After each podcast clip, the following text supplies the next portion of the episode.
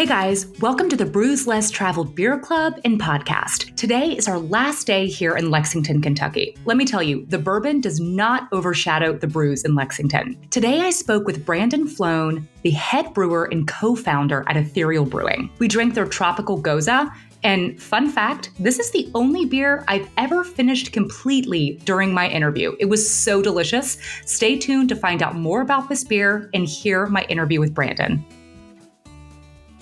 Hey everyone, welcome to the Brews Less Traveled podcast and Beer Club. I'm your craft beer loving host, Molly Lamb. We are back in Lexington, Kentucky this week. It's our last week here. I can't believe it.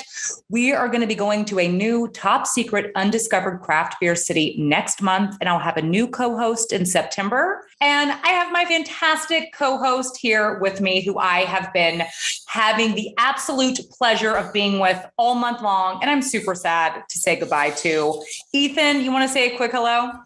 Hey, everybody. It's so good to be back here for our last week in Lexington. I have so enjoyed hanging out with all of you, and especially you, Molly. Ever since you, you know, left Brooklyn, I was like, oh, I'm not going to get to see her. And then what? Once a week, I get to have a beer with you? How lucky can a guy get, right? Aww. So, uh, so I'm delighted to get to be spending uh, my Wednesday evening having a beverage with everyone. Tonight, uh, we have got, of course, a delicious beer from Ethereal Brewing, a tropical Gose. I'm so excited, Molly. I don't know about you. We got these other fun inclusions. Thanks for presents every week. Uh, the this beautiful ethereal sticker, uh, as well as our brewery passport. How cool is that, right? I love these passports. I don't know, Molly. Have you ever done one of these passports before? I have, and I have a couple stamps on mine from my Lexington one as well mm-hmm. as my Cincinnati one, because that was our first city in the mm-hmm. month of June. So, yeah, it's hard to refill them and get it complete if you don't live there. But usually, if you get it filled up, you can send it to like the Craft Brewers Guild and they'll mail you something fun, like a beer mm-hmm. glass mm-hmm. or like a t shirt or something. So, it's just, it's like a fun excuse to go brewery hopping. But yeah, I like it. I like little sort of like scavenger hunt type things. So, I find them to be mm-hmm. very fun. Oh yeah, I, in fact, a bunch of my uh, beer drinking buds uh, in New York and I used to do a New York City passport every summer. We would do it, and it was so much fun.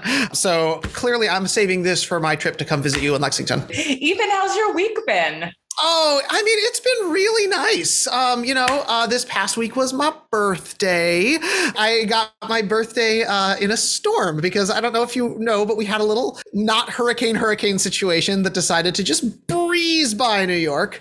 So, uh, so I had a nice rainy birthday, which was fun. But, but that's okay. I, I honestly, there's something really lovely about drinking. I saved myself a couple fancy beers for my birthday, of course, and uh, so I sat in the listening to the rain. I opened up my windows. You could hear really like feeling the the rain dropping, and I had some beers, and I you know called and texted with friends, and it was just kind of a lovely, chill, relaxing day. So yeah. Oh my God. Happy belated birthday. Thank you. didn't know. You didn't tell me. I know. I keep it I usually try to keep it quiet, but uh, but hey, here's the thing. We can we can toast to uh to another year uh tonight with with our beautiful Gose. Um, but I know what you mean. Awesome. Like kind of like sometimes it's fun with a birthday to just keep it low key and not yeah. fuss out of it. Yeah. I, I'm either one or the other. I either am like, I get a birthday month. It's like every day of the month. It is my birthday, or I'm the same way and I kind of just don't want to do much. But yeah, you guys, the hurricane kind of was supposed to hit New York, but didn't. Thank, thank goodness. Yeah. It was great. Yeah. Well, um, and Molly, how how are you doing? A little little further south from me. I'm doing good. I got a nice tan going right now. I, I have become an extreme sportist. I'm a kayaker. But by uh-huh. kayaking, I mean I float with a beer and paddle sometimes. So it has become my new hobby. See, that's the way to go. Like this whole like beer on a canoe floating situation. I saw some some some pictures of people doing that. I think I might even seen some posts from you on Instagram, and I was like, oh, why am I not there? Because that looks like glory. So fun. Yeah, I signed up this uh, place in Chattanooga where I live. They have a great yearly membership and it's actually super affordable. So I just got the yearly membership and I'm trying to do it twice a week and it's nice exercise. And yeah, you can bring a beer out there and, you know, just kind of paddle hard and get out and then float a little bit. And I, I've loved kayaking for years. So it's, I'm happy that it's in a place now where I can just walk to it. It's super close to where I live. So yeah, super great week. Kayaked twice and now I'm here with all these awesome people tuning in. Well, um, we have got a great guest tonight, Brandon Floan, a co-founder and head brewer of Ethereal Brewing, and we are getting ready to drink the tropical gose. I love a gose, so I I have been super excited about this one. Molly, I think you're team gose as well, right? I am definitely team gose. I'm team any German beer style. Well, yes. In fact, we learned last week that uh, the Hazy Lady, our beer vendor name here, uh, you may have had a change of heart. I hear you may have renamed yourself. I'm renamed. I am now the Dunkel Dame from our last beer that we had last week from from uh, Blue Stallion. I loved that Dunkel, and so yeah, my my beer vendor name has changed. Maybe oh. now will be the Gose Gal. Who knows? Here we go. Yes, it's a beautiful color already. Oh, it's so gorgeous. Got a oh, nice oh, little sort of haze to it. Mm-hmm. Oh yeah. Oh yes, it is a little hazier, I guess, that I might be used to for a gose, but I'm that nothing wrong with that. Not at uh, all. It smells delicious. Well, you can smell the salt just a touch. Mm-hmm. Oh man! Cheers, guys. Ah, cheers. Mm. Oh, she's real good. Oh yeah, that, it is a tropical. Explosion. Mm. Yes. Oh, it's so good. Yeah, you get those like those sort of like almost mangoey flavors in there in a way that's just really exciting, you know? It definitely uh has mango. That's that's like what I get first, Ethan. Yeah. You're totally right. Oh yeah, it's this beautiful tropical explosion. And I mean, I yeah, this one's kind of like a chugger. Like it's like you yeah. could you could drink this quicker than you intend to. You know what I mean? It's one of those beers goes mm-hmm. down nice and smooth. Yeah. I am really into this one. I'm kind of fascinated. Yeah. Yeah. Mm-hmm. And so, guys, a little bit more about this beer. Ethereal originally brewed this beer as their first collaboration with Blue Stallion, who we featured last week, in a mm. version that they used dragon fruit in to give it this Ooh. vibrant pink color. But apparently, dragon fruit tastes pretty awful. So they dropped it for future iterations. And this Gose clocks in at 4.5% ABV, and it's a 50 50 blend of malted wheat and pale ale. They ferment it on a few hundred pounds of passion fruit puree. So that is what we're tasting. And altogether, I would really say this makes for a super refreshing summertime crusher, I think. I mean, it's super crushable. Oh, yeah. This, this is absolutely the kind of thing that is just going to go down way too easy. Um, with that nice, like, beautiful uh, tropical feel after this. guy. I just like I want to be on a beach. I do too. I know. I, I want to have just like someone fanning me with this, and I want a whole situation with this beer. But I like this one particularly because it's got a little more body to it mm-hmm, than yeah. more goses, and the salt, that little bit of salinity, really rounds the flavor profile out to me. Yeah, I often find when I give when I'm trying to introduce people to something that is a little bit more of that like puckery sour feel, that goses are sort of a nice introduction to it because that salt kind of gives you an interesting sensation on top of it. Um, mm-hmm. It's one of my favorite, especially for people who really say they don't like beer, uh, and who but who like you know if they like a tart candy, this will be a good introduction for them. One and I and I, them and I would love this one, especially with its fruit flavors, to to also help bring maybe new beer drinkers in, where clearly we you know well versed beer drinkers know what's up and know that the goods are already there. I agree. So, it's very approachable because it's not too sour. A gose is mm-hmm. a great kind of like entry into not only beer, but to mm-hmm. sour beers mm-hmm. because I am just starting to get into sour beers. This mm. is my summer of sour, I would say. I never really drank sour beers and I've been all about the gose. And so for me, it has kind of been my gateway beer Well, Molly, Goses are such a unique one because I feel yeah. like they've got a lot going on there. Can what what can you tell us about Goses? Yeah, so just a little bit more about this beer style that we're drinking tonight. So a Gose is warm fermented, and mm. it originated in Goslar, Germany, which is where its name derives. It is usually brewed with at least fifty percent of the grain bill being malted wheat. Dominant flavors in a Gose include lemon sourness and herbal characteristics sometimes, or a strong saltiness as a result of mm. either hmm. the local water source or added salt. So, Gose beers typically do not have a predominant hop bitterness, flavor, or aroma. And the beers are usually a moderate, kind of lower alcohol, usually around 4 to 5% ABV. Hmm. Okay, yeah, that's that crushability you were talking about, right? It just kind of goes down uh, nice and easy. Um, well, you know, you said it's German, and you know, Reinheitsgebot is probably one of my favorite words to say, but also some of my favorite, you know, beers to drink with that sort of traditional style. And this being a historic German style, because of the coriander and the salt, it does not comply with the Reinheitsgebot or the German beer purity sort of recommendations that that went along historically. But it is allowed in on an exemption because it was considered a regional specialty. Kind of was around before all these rules showed up. And it gets that lovely sourness through an inoculation with our dear friend lactobacillus, one of our, our favorite bacterias.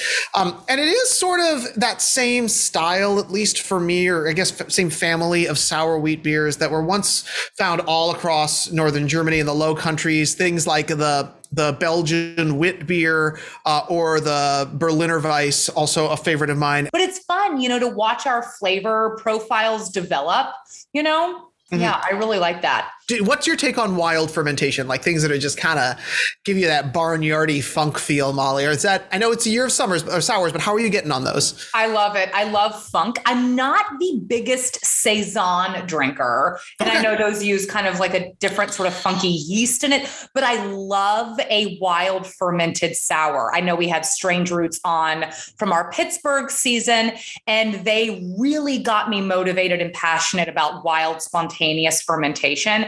I mm-hmm. love the funk that you can get from certain sours and that um, you know, Brettanomyces yeast strain and what that oh, will yeah. give you and different different ways of fermenting it, whether they do kettle fermentation or wild fermentation. There's a lot of ways to do it. Sour beers are really kind of their own beast. It's super cool. And while you guys kind of take a little chill, I'm going to give you some fun facts about Lexington. I hope you all feel confident about your Lexington knowledge. So, Buffalo Trace Distillery, through the help of Colonel Albert B. Blanton, Blanton being the Blanton uh, bourbon, was one of four distilleries to obtain a special government license to produce medicinal whiskey during prohibition. you can actually I know that's kind of hilarious and you can actually check out an original prescription at Buffalo Trace and Blanton is what? honored today with a Blanton single barrel bourbon at the distillery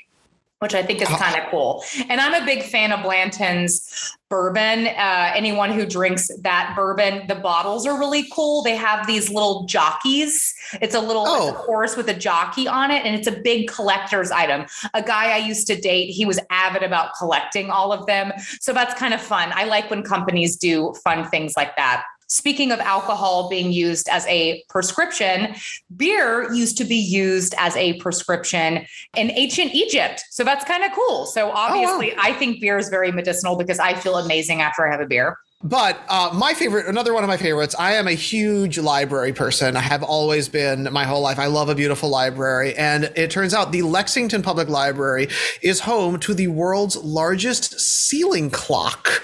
It's a five story pendulum clock, and the pendulum depicts the history of the horse in the bluegrass and was designed by Lexington artist Adeline Wickman, who I looked up a little bit today and is spectacular.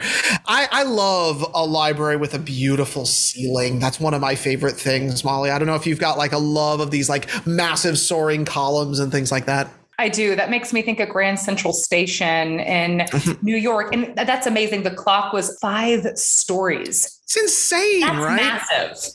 Hey guys, let me let you in on a little bit of the live stream action. Our chat was blowing up about fruited sours, which led Ethan to ask me this question. How do you feel about fruit in your sours, Molly?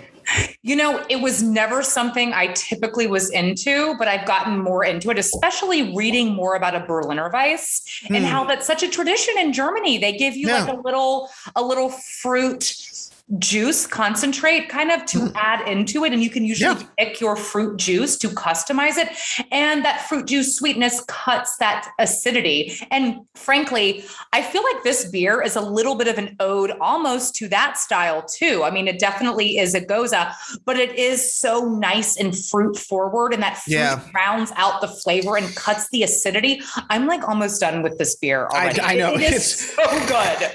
It's going down way too fast. Hopefully you guys guys are enjoying it too at home. But yeah, I, I, I will say I've I have not met too many people who are anti fruit in their beers. I met one or two. I know a couple people who really have strong feelings about it. But um, one of my uh, favorite breweries here in in Brooklyn, the brewer made a Blue Baloo Berliner Weiss, which was a blueberry Berliner Weiss, which I know is not officially a thing, but oh, it was named after his dog. But it was so good. But yes, if you're looking for great sours in New York, Dan, definitely Grimm has got some excellent ones. I had a very lovely evening there with some friends where I tried all of them. And I remember about half of that evening. So apparently I did it right. Right, Molly? I want to be you when I grow up. I love Aww. that. Yeah. I one of my favorite flavors, it was speaking of fruit and a beer. Mm-hmm. I would say is blood orange. I had a really yeah. good blood orange pilsner actually at Blue Stallion when I was in Kentucky, and it was so, so good.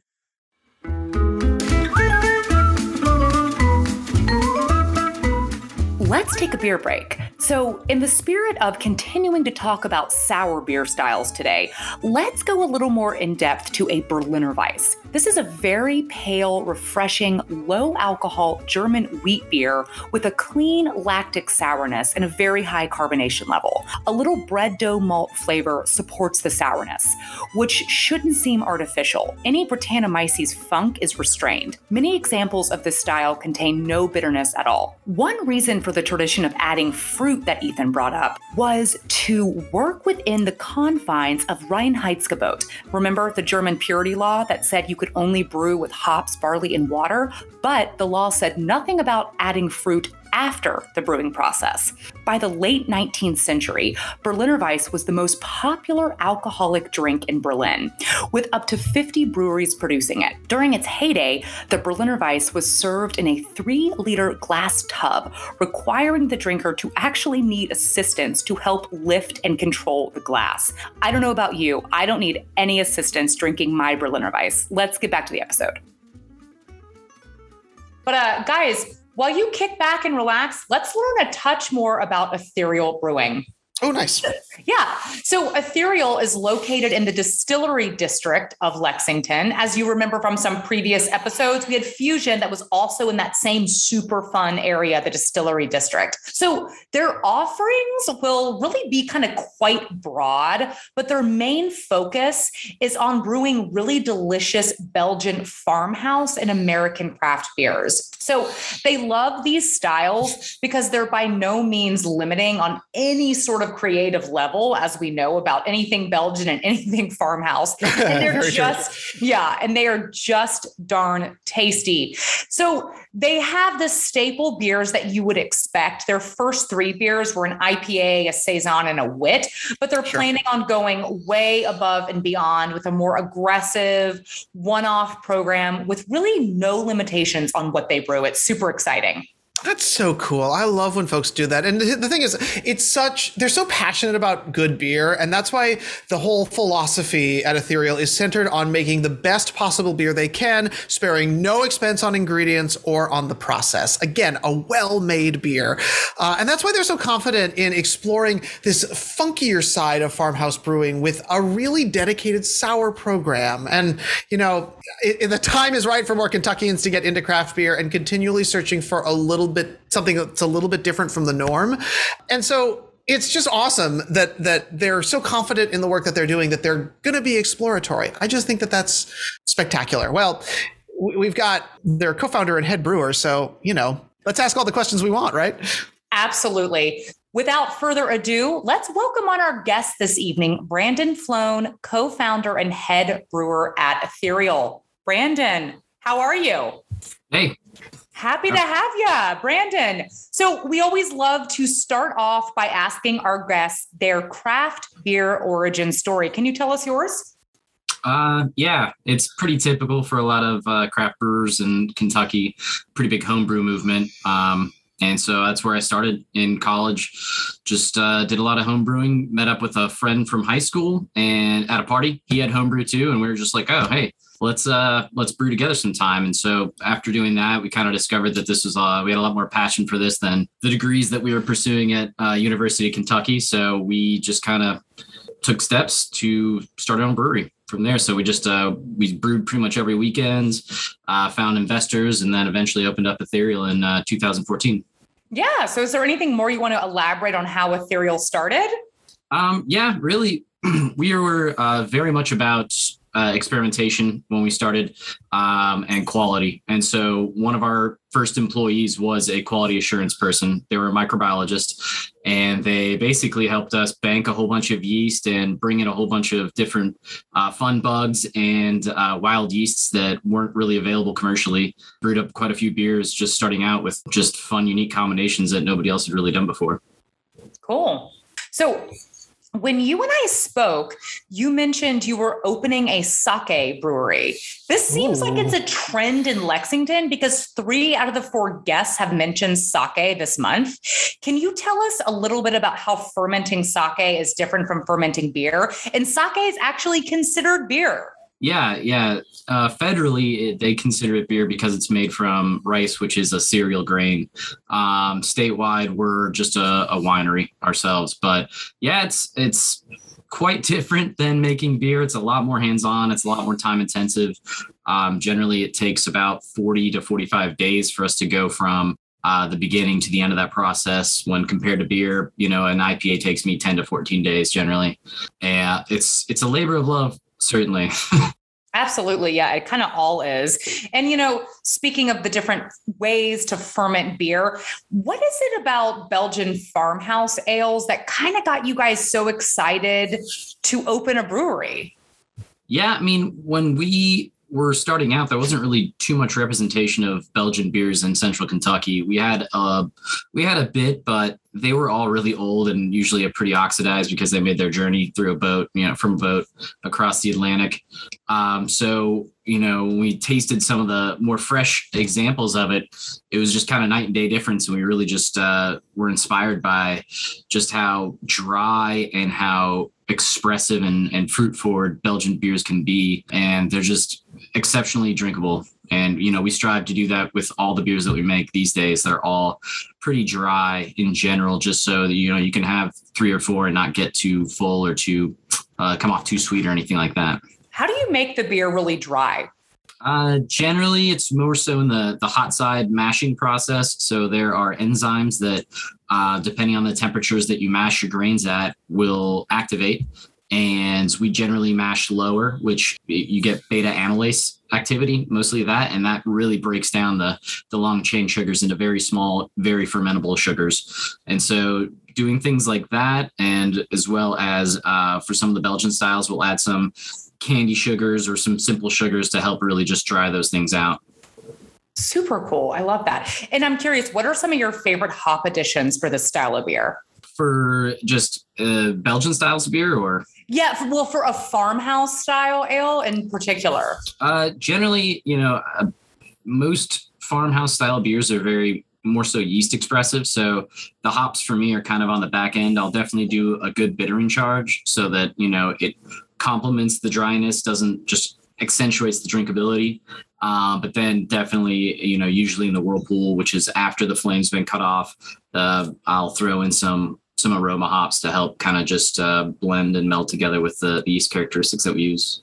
Cool. So, do you guys use open vessel fermentation? No, we have not uh, done that. Uh, where we're located is actually right next to a rock quarry. So the distillery hmm. district has a big, there's a big hill and a bunch of trees, but on the other side of that is a big rock quarry where quite a bit of dust comes off. And we are in a building that was constructed in like uh 1920ish something so right before prohibition and so it's pretty All right. old there's a lot of cracks dust definitely gets into the building quite a bit so open fermentation would just kind of not go too well probably Absolutely. And do lower mash temperatures create higher ABVs because of more fermentable sugars? uh gent yeah they can um so more fermentable sugars would lead to more alcohol production That tracks. Well, speaking of alcohol production, which brings us to our friends yeast. Um, you talked a little bit about yeast expression. Talk to us a little bit about how important it is when we're dealing with yeast in farmhouse style ales. Any thoughts or tips you've got on that? Yeah, I mean, I think yeast are the star of the show. Uh, generally, you go with a really simple grain bill, usually Pilsner and maybe some sort of uh, wheat or rye or spelt or some sort of protein malt. But uh, generally, it's all about the yeast. And so, really, your selection, to choose, you know, you can definitely make it dry, but your yeast selection is really going to push those esters and what kind of uh, aroma, you know, the fruitiness, the spiciness that you get out of it. Yeah, so it's, it is absolutely a showcase for the yeast to a certain degree. Do you have yeast that you prefer? Have you done any? Have you cultivated your own? Like any any particular way that you tend to think about going after yeast selection? Uh, yeah, I mean, we we have our a few standards that we used Yeah. as home brewers that we really loved, and we've Mm. you know gone with those you know for Yeah. a lot of ours. We'll do a lot of blends, Okay. um, but yeah, we've we've cultivated some yeast. We found a a really dry, very clean yeast. Doesn't really have too much characteristic, but we got that out of a wild capture. We sent it in to get processed by uh, uh to get like the genome uh, logged, and it came back as like ninety seven percent is you know uh, close to a wild uh, saison strain from North Carolina. So it's pretty Oh, cool how to see cool. that. Yeah, kind of you know we're not too far from North Carolina, but whatever, you know, is definitely part of the family. That's very cool. Oh, I, I love it when folks are, are doing that kind of cultivation work. Now, um, you know, we've we've sort of been praising sours all night. Um, you guys have a dedicated sour program. Talk to us a little bit about how that came to be. Yeah, I mean that goes back to the origins where we really like Yeah. Belgian styles and really liked uh, different yeasts, and so uh, we've always had a mixed culture fermentation program. We've noticed in general, uh, you know, the last few years or so that that kind of style seems to be a little less popular in Lexington. We Mhm. still do it because we're very passionate about this this kind, but definitely the fruited sours like the one you're drinking right now are uh, sell a lot more than any kind of thing that takes months and months and um, has a lot more complexity. But we enjoy Do, we enjoy brewing both of them. Do you see uh, like a potential for? I mean, I, we've we've often heard that you know sours are coming back. They're going to be the big thing. Do you think that that's true? I mean, do you have hopes for that? That that that we're going to see sours as the new hip beer going out there? I mean, for I I honestly feel like it's already kind of there uh, in Lexington, right next to our IPAs. Our sours are probably our second best seller. That's really awesome. I'm glad to hear that. I feel like uh, we've got a lot of sour fans here, and it's nice to hear that they're represented. Um, so you guys are located in the super cool distillery district where you have heard about so many great bars and breweries and all sorts of great things. It sounds like the place to be. Um, do you feel like the competition helps or hurts business for you guys?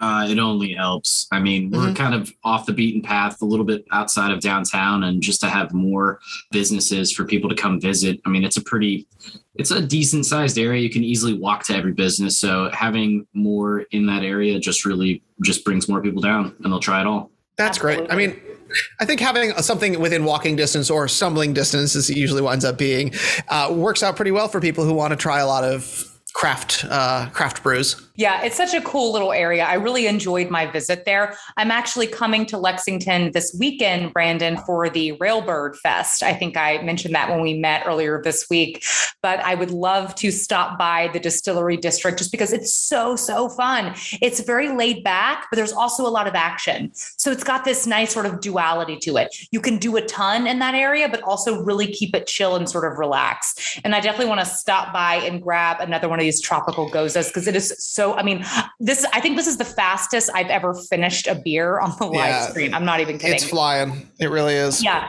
as I'm sucking it down. And, you know, Lexington is just such a fun city. Brandon, I'm curious, what is your ideal day off in Lexington? Well, between two businesses, I don't have too many days off, so I generally will uh, snag the pup and just kind of bar hop. You know, sometimes you know there's there's like seven breweries that are around Lexington. They're all within about a mile, mile and a half. So it's really easy to just kind of plop yourself at one and then walk to the next one. Nice. Cool. Well, as we wrap up here, it is time for our rapid fire questions. Brandon, your job is to not think, just answer. Are you ready? Sure. All right, here we go. Can art, fun or distraction? Fun. All right. Is there a beer that you love to hate? Super, super fruited sours that don't really taste like beer. They just taste like fruit skins. Yeah, try those. So, so you can't have too much of a good thing, is what I'm gathering. Yeah, Got it. yeah. yeah. For me, All right. Fair enough. What do you think the next beer craze will be? uh, I think it's going to be pilsners. I think lagers are coming back for sure. Oh yeah, Right. I'm living the I'm totally into the lager life right now. No question. Absolutely. Um, when it's not beer, what are you drinking? I think I know the answer to this one. Yeah, it's probably sake. Okay. and when it's not sake, what are you drinking? Um, I'm recently been getting into cocktails. Uh, I've been listening to cocktail podcasts in the back as I'm working, just because it's neat to listen to just different flavor combinations and be, you know, inspired by other cocktails and see if I could maybe do something fun like that with beer. Cool. Nice. What what cocktails are you drinking? Any anyone that's been Uh, always a Manhattan at this house. cheers. That is my And I- favorite cocktail. A Manhattan or a margarita, or I like a Boulevardier, which is like a Negroni, but with bourbon instead of gin. Yeah, I'm a big bourbon person. Do you drink your sake hot or cold? Uh, generally cold. Uh, you know, in the wintertime, you know, I'll, I'll definitely warm it up a bit, but almost always chilled. You know, if, if you want it to taste, you know, if you want it warmer, you can just kind of let it warm up yourself So I'm curious, stouts all year round or only in the winter? all year round. You are speaking my language. But Brandon, it has been a pleasure having you. Is there anything that you want to plug? Um, yeah, I'd say come to Ethereal Brewing. Check out the Distillery District. If you're ever in Lexington, it really is a fun town. It's like a little big city. There's a lot of stuff to do. It's really pretty. We have a really robust uh, alcohol tourism scene. So between the breweries, distilleries, now we have a sake brewery. We have a couple uh, really good cideries. Uh, it's just a great, great place to spend a weekend. Absolutely. I completely agree. Thank you all so much for tuning in today. Thank you to my wonderful co host, Ethan. You have been the best co host for the entire month of August with me. I'm so grateful for you. You guys, be sure to tune in next week as we launch our new undiscovered craft beer city. I'm going to give you a hint on what our next city is going to be. It is known as the streaking capital due to the numerous streaking events that occurred there in the 70s. Oh my. Cheers, guys. This was so much fun.